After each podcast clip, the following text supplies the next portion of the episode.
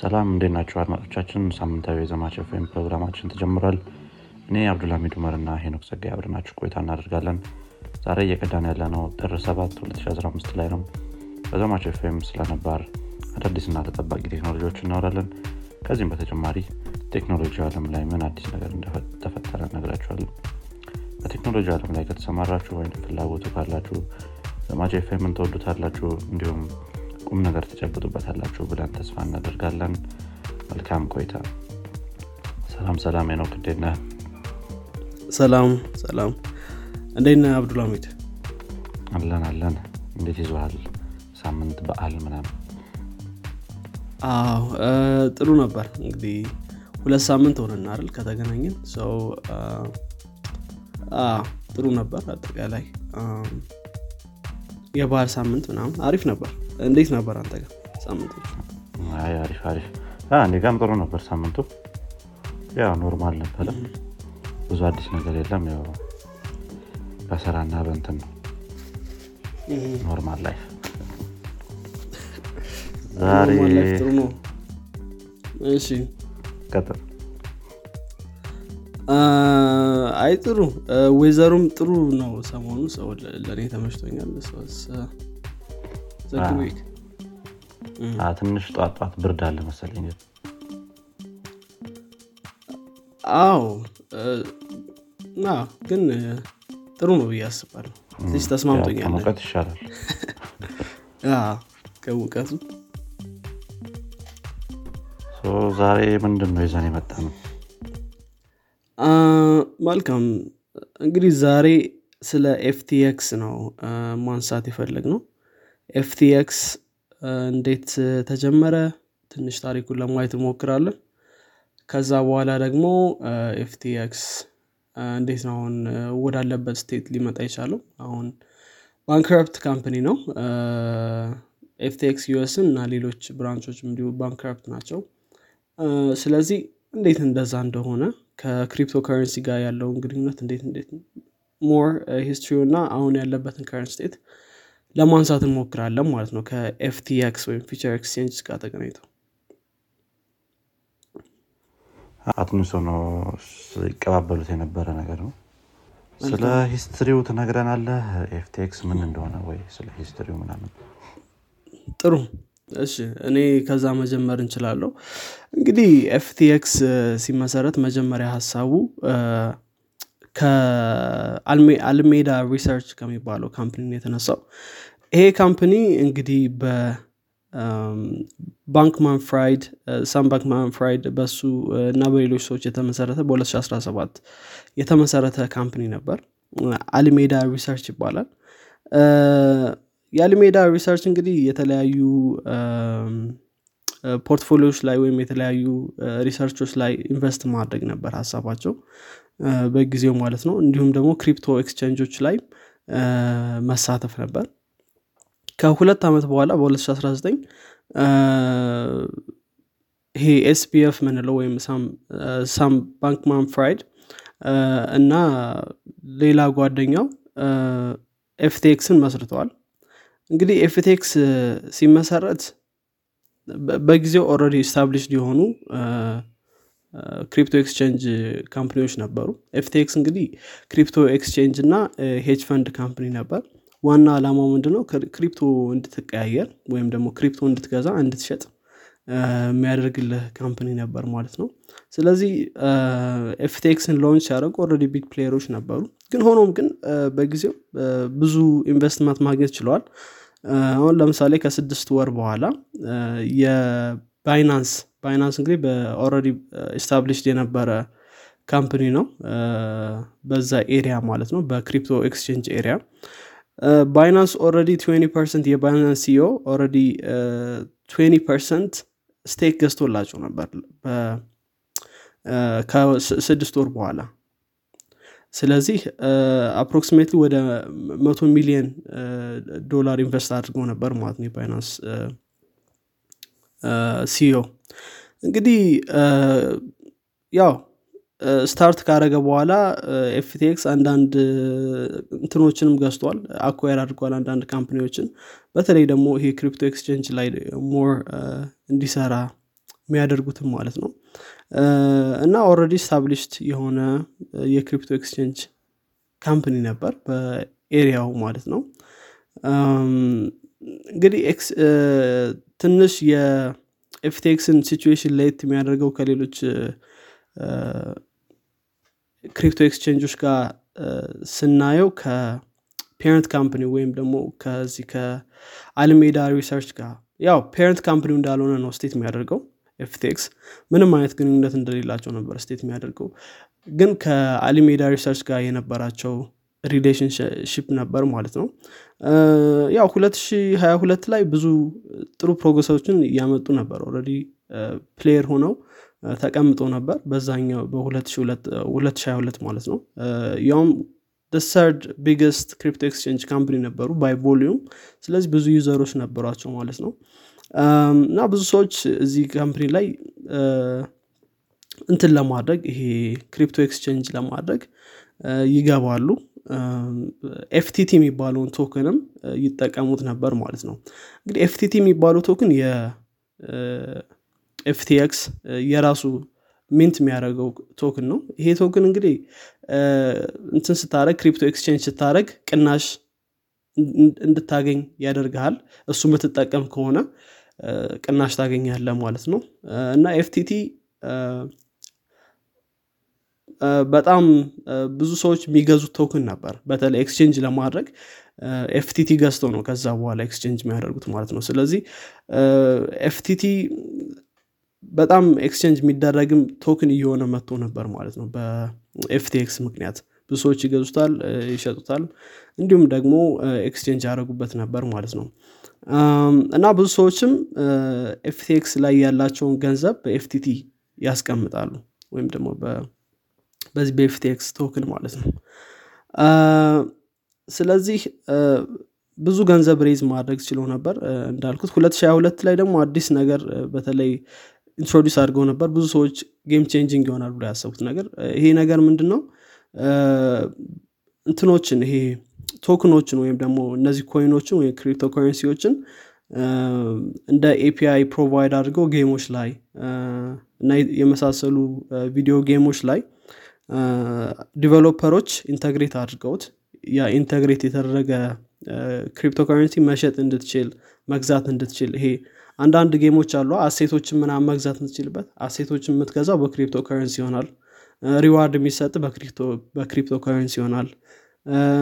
እና NFT ዎችንም በ game ውስጥ embed ማድረግ ሀሳብ ምናምን ነበራቸው። እና ብዙ ሰዎች በተለይ ይሄኛውን እንትናቸው already development ላይ ያለ እንደነበር ተናግረዋል ሰው ይሄን announce ሲያደርጉ በተለይ ጥሩ heat ነበራቸው ማለት ነው FTX ኦች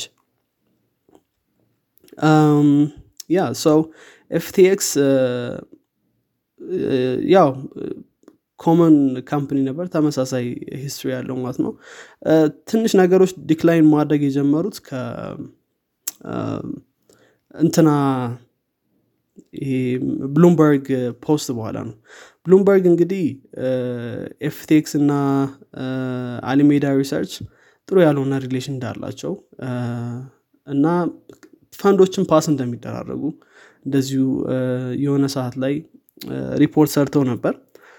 ከዛ በኋላ ብዙ speculation ኦች ወይም ደግሞ እንደዚህ ጥርጣሬዎችም እንትን መምጣት ጀምረዋል ማለት ነው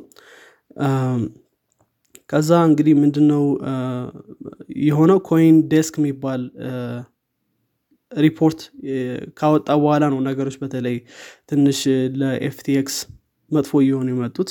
ኮይን ዴስክ የሚባለው company እንግዲህ የአላሜዳን balance sheet November two ላይ አይቶ asset ኦችን እንደዚህ ሲገመግም asset ኦቹ ያሉት በ FTX FTT token ነበር እና ሌሎች ሰዎችንም ጠቅሶ በተመሳሳይ ሪፖርት ላይ እንትን FTX የ user ኦችን balance ወይም ደግሞ ሰዎች ኤክስቼንጅ ለማድረግ ኮንቨርት የሚያደርጉትን ብራቸውን ወደ ኤፍቲቲ ማለት ነው ወደ አሊሜዳ ፓስ እንደሚያደርግ እና አሊሜዳ ደግሞ ሪስክ የሆኑ ኢንቨስትመንቶችን በዛ ገንዘብ እንደሚሰራ ተናግሮ ነበር ማለት ነው በዚህ እንትኑ ላይ ከዛም ባለፈ ደግሞ በጣም ለብሶችም ሾክ የነበረው ኤፍቲኤክስ ላይ እንግዲህ ክሪፕቶ ኤክስቼንጅ ስታደረግ ከሆነ ሰው ጋር ነው ዩሊ እንትን እያደረክ ያለው። የሆነ ሰውን እንትን ትገዛና ከዛ ከሆነ ጊዜ በኋላ ደግሞ ትሸጣለ እንደዚህ እንደዚህ ነው። እና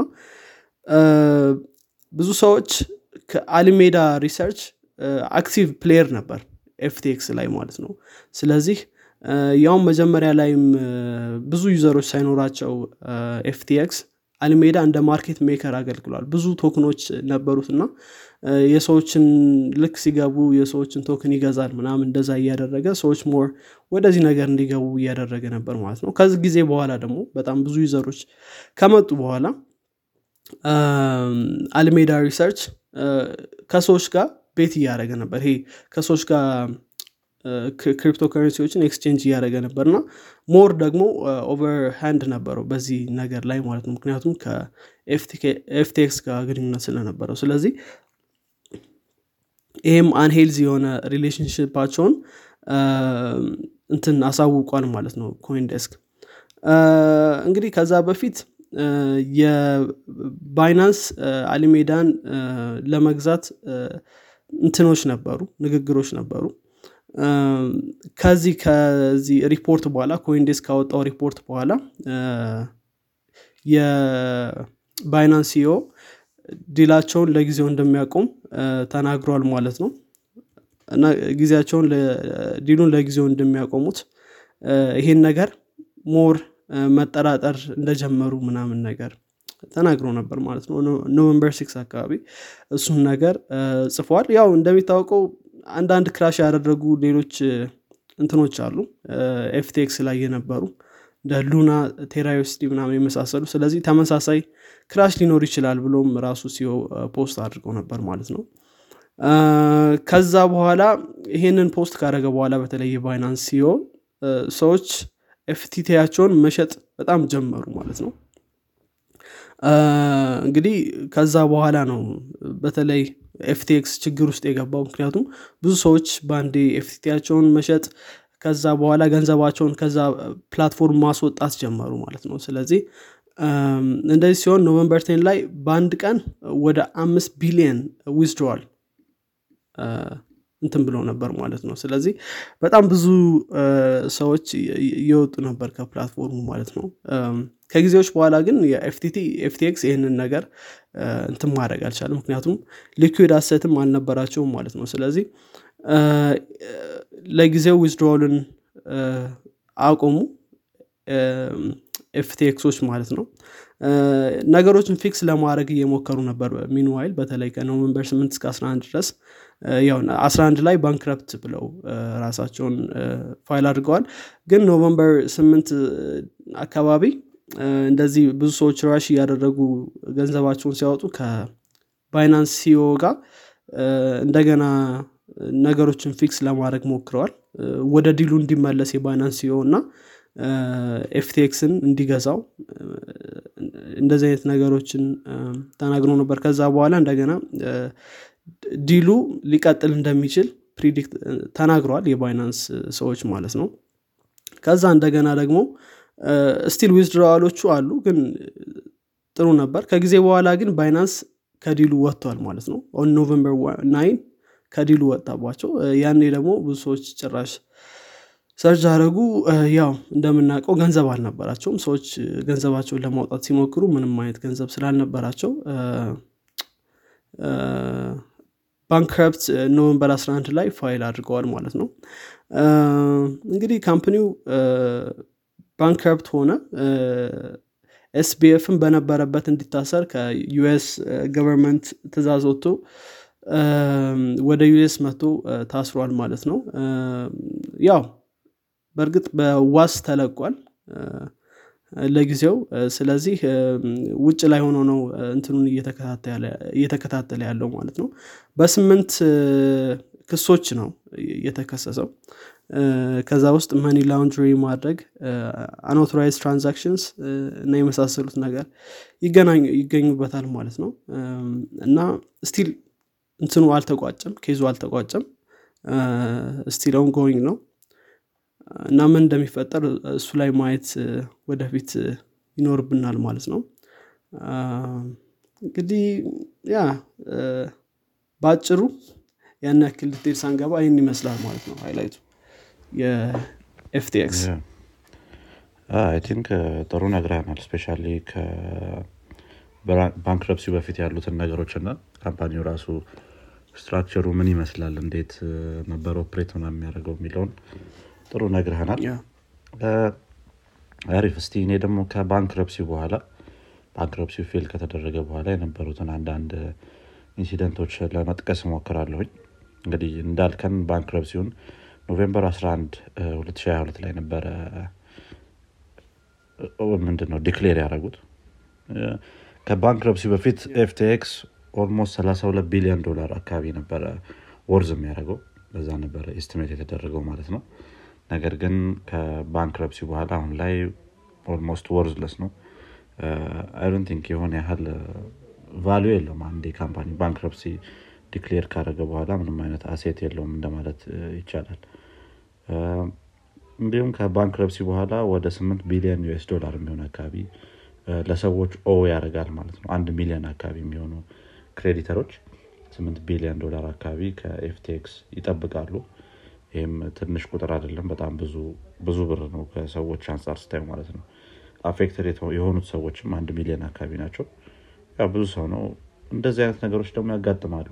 በተለይ ክሪፕቶ ከረንሲ ላይ አሁን ላይ ደግሞ more common እየሆነ እየመጣ ነው። አይ ነው የሆነ ታሪክ incident ሰምተ እንደሆነ CryptoZoo የሚባል አንድ gaming platform የሆነ አንድ YouTuber ሊሰራ የነበረ gaming platform ነበረ። ሎጋን ፖል የሚባል የምታውቀው ከሆነ እሱም እንደዚሁ በተመሳሳይ መልኩ አልተሳካላቸውም። I think game ኡን መስራት እንደገና ደግሞ ሰዎችም invest አድርገው ነበር። እንደዚህ common እየሆኑ መጥተዋል especially አሁን አሁን ላይ በ crypto ላይ ያሉ እንትኖች ማለት ነው። bankruptcy ዎች የሰዎች ብር መጥፋት ምናምን ምናምን። ከዛ collapse በኋላ እንዳልከን FTX ማነው SBF ሳም ፍራይድ ታስሮ ነበር። በዋስ እንደተለቀቀም ነግረናል። በዋስ የለቀቁት I think ወደ 250 ሚሊዮን አካባቢ ዶላር አስይዞ ነው ማለት ነው። ይሄም በጣም ትልቁ የሚባለው largest የሚባለው በ history የዋስ amount ነው። አይሮን ነው አሁን እንዴት እንትን እንዳሉትም ምንድነው afford ማድረግ እንደቻሉም እርግጠኛ አይደለሁኝም። ግን ያው በ250 ሚሊዮን ዋስ ተለቋል ማለት ነው። ከ collapse ኡ በኋላ አንድ court appointed የሆነ executive ነበረ። think ስሙ ጆኒ ጄ ሬይ ይባላል። በግዴታ ነው እዛ company ላይ appoint የተደረገው። ምክንያቱም ያሉትን ነገሮች እንዲያጠና እንደገና ደግሞ ምን አይነት ሁኔታ ላይ ነው ያለው company የሚለውን ለ court ኡም ሊሆን ይችላል። እንደገና ደግሞ ለዚህ ለ government official ኦች ምናምን እንዲያስረዳ ማለት ነው። በሱ አባባል እንደሆነ እንደሚያሳየውም FTX የ embezzlement እንትን ነው pure embezzlement ስራ ነው የሰሩት ብሏል። ከዛ ባለፈ ደግሞ ለሰዎች ኦን የሚያደርጉትን ብር ይከፍላሉ ብዬ አልጠብቅም ብሏል። ይሄም ትንሽ አስቸጋሪ ነው የሚሆነው። ያው ወደፊት ምን እንደሚሆን የምናየው ነገር ነው የሚሆነው። ነገር ግን አሁን ላይ ብራቸውን ያጡ ሰዎች የማግኘት chance አቸው በጣም low ነው ማለት ነው በ250 ሚሊዮን ዶላር SBF በዋስ ከወጣ በኋላ አሁን ላይ ከቤተሰቦቹ ጋር ፓሎ አልቶ ውስጥ ነው እየኖረ ያለው። ከመለቀቁ ባለፈም የ ankle bracelet ተደርጎለት ይሄ electrical ankle bracelet ይሄ የት እንዳለ የሚያሳይ ከተወሰነለት ቦታ ውጭ እንዳይወጣ ምና የሚያደርገው ankle bracelet ተደርጎለታል። ይህም በእንደዚህ አይነት ሰው ደረጃ ሲሆን ትንሽ እንትን ነው ምንድነው weird ነገር ነው። ነገር ግን ያው መደረግ አለበት። ምክንያቱም biggest financial fraud ተብሎ የሚታሰብ ስለሆነ ማለት ነው። ከዚህ ባለፈም ከ electronic monitoring bracelet ኡ ባለፈም የ mental health እና የ substance abuse counseling እንዲያደርግም ተፈርዶበታል ማለት ነው። በተወሰነ ጊዜ የሄደ psychiatrist ኦች ጋር የሆነ የሚከታተለው ነገር ይኖራል ማለት ነው እንግዲህ በ2023 ላይ የተለያዩ investigation ኦች እንደሚቀጥሉ ይነገራል። specially ከአልሜዳ ጋር ተያይዘው በጣም ብዙ ነገሮች የተነሱ ነው። በ SBF አባባል ከሆነ ከአልሜዳ ጋር የነበረውን ግንኙነት እኔ አላቀውም ነበር ብሏል። ግንኙነት in a sense ብድሮቹን ማለት ነው። FTX ለአልሜዳ ብድር ይሰጥ እንደነበረ እኔ የማውቀው ነገር አልነበረም ያለው ነገር ግን ሁለቱም company ያንተ ከሆነ ትንሽ እንደዚህ አይነት ትልልቅ ነገሮችን notice ማድረግ ያለብህ ይመስለኛል። ግን ያው በእሱ አባባል ይሄ ነገር ከቁጥጥር የውጭ ነበር ያለው። ከዛ ባለፈም ደግሞ አሁንም ቢሆን specially January ሶስት ላይ የ court ነበሩ። እዛ court ላይም እንዳለው ከሆነ SBF እኔ guilty አይደለሁም ብሎ ተናግሮ ነበር ማለት ነው። ይህንንም እኛ አንስተን ዜናችን ላይ አቅርበነው ነበረ ከአልሜዳ ጋር ያለን ግንኙነት ማቀው አይደለም እንዳለ አወራን። ከዛ ባለፈ ደግሞ ይሄ incident የተፈጠረው በትክክለኛ ባልሆነ accounting ስራ እና የተለያዩ የተደራረቡ የ economic situation ኦች ጋር ተያይዞ ነው የሚል ነገር ነው እያቀረበ ያለው አሁን ላይ SBF ግን እነዚህ ነገሮች ለብዙ ሰዎች ያን ያህል አሳማኝ አልነበሩም ማለት ነው። የ FTX ን ነገር ትንሽ ደግሞ ከሌሎች company ዎች ለየት የሚያደርገው bankrupt ከሆኑ company ዎች ማለት ነው። የተለያዩ celebrity ዎች እንትን እየሰጡት ነበረ። props እየሰጡት ነበረ ለምሳሌ ያክል ከነዚህ ውስጥ በዜናችን ላይ አንስተነዋል ሻኪል ኦኒል ስቴፈን ከሪ ናኦሚ ኦሳካ ሌሪ ዴቪድ ኬቨን ኦሊሪ እነዚህ እነዚህ ትልልቅ እንትኖች ምንድነው celebrity ዎች ለ FTX ያላቸውን ጥሩ word ወይም ደግሞ አሪፍ company ነው የሚለውን ነገር እያስተዋወቁ ነበር በብዛት። ነገር ግን መጨረሻ ላይ እንደሰማነው ከሆነ specially በሻኪል ኦኒል ደረጃ ይህንን ነገር ያልኩት ተከፍሎኝ ነው እንጂ አምኝበት አይደለም ወይም እንዴት እንደሚሰራ አውቄ አይደለም የሚል ነገር ነበር ማለት ነው። በ crypto currency እንደዚህ አይነት ነገሮች የሚያስቸግሩት ብዙ ጊዜ የሚጠቀሟቸው ሰዎች እንዴት እንደሚሰራ deeply አያውቁትም። ይሄ fraud የመሰራት ወይም ደግሞ የመሸወር ነገሩ በጣም አስቸጋሪ ነው የሚሆነው ማለት ነው። በዚህ በዚህ ምክንያትም ብዙ ሰዎች እንደተታለሉ ያው ይነሳል ማለት ነው። yeah I think ብዙዎቹ ነገሮች አሁን ላይም clear አይደሉም። FTX ወደ future ኡ ማለት ነው። ግን ያው embezzlement እንዳለበት fraud ተሰርቶ እንደነበረ ብዙ ሰዎች የሚያነሱት ነው። ከዚህም ባለፈ court appointed executive ም እያነሳ ያለው ነገር ነው ማለት ነው።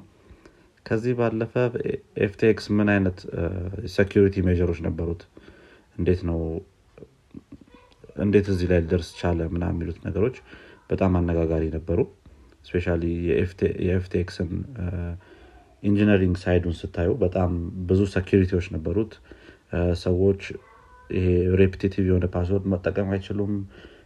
የተለያዩ character combination ማድረግ አለባቸው። common የሆኑ የሚባሉ word ኦችን እንደ password መጠቀም አይችሉም ምናምን ከዚህ ባለፈ ደግሞ two factor authentication ያስገድዳል ምናምን። በ engineering ደረጃ በጣም ትልቅ application ነበረ ወይም system ነበረ። ነገር ግን I think በአያያዝ ደረጃ ያው ጥሩ አልነበረም እና ወደዚህ ነገር ላይ ሊደርሱ ችለዋል ማለት ነው። NFT ም እንደዚሁ እየሰሩ የነበሩበት ነገር ነበረ FTX ኦች ነገር ግን ያን ያህል መሄድ አልቻሉም በዛ ደረጃ ላይ ማለት ነው። yeah በትንሹ ይሄንን ይመስላል ከ bankruptcy በኋላ ያለው ነገር ያው ብዙ ነገሮች ወደፊት ነው ግልጽ እየሆኑ የሚሄዱት። የ court ኡንም ያለውን ነገር እየተከታተልን ደግሞ ለአድማጮች እናቀርባለን ማለት ነው። መልካም። ጥሩ እንግዲህ FTX still እንዳልከው ያልተቋጨ ነገር ነው። we don't know ምን እንደሚሆን በተለይ ከ court decision በኋላ ነው ብዙ ነገሮች የምናውቀው። ግን I think ያው ጥሩ lesson ሊሆን ይችላል አንዳንድ ሰዎች ያው በጣም damaging ስለሆነ እንደ lesson ማንሳቱ ከባድ ይሆናል። ግን ብዙ ሰዎች money lose አድርገዋል። በተለይ ብዙ ሰዎች አስቀምጠው ነበር እዛ platform ላይ ያስቀምጡና ገንዘባቸውን። ከዛ ሲፈልጉ exchange ያደርጋሉ። ከዛ በቃ እዛው ነበር ልክ እንደ ባንክ ነበር የሚጠቀሙት። እና እሱ ብዙ ሰዎችን ጎድቷቸዋል ማለት ነው። እዛው ነበር ገንዘብ keep የሚያደርጉት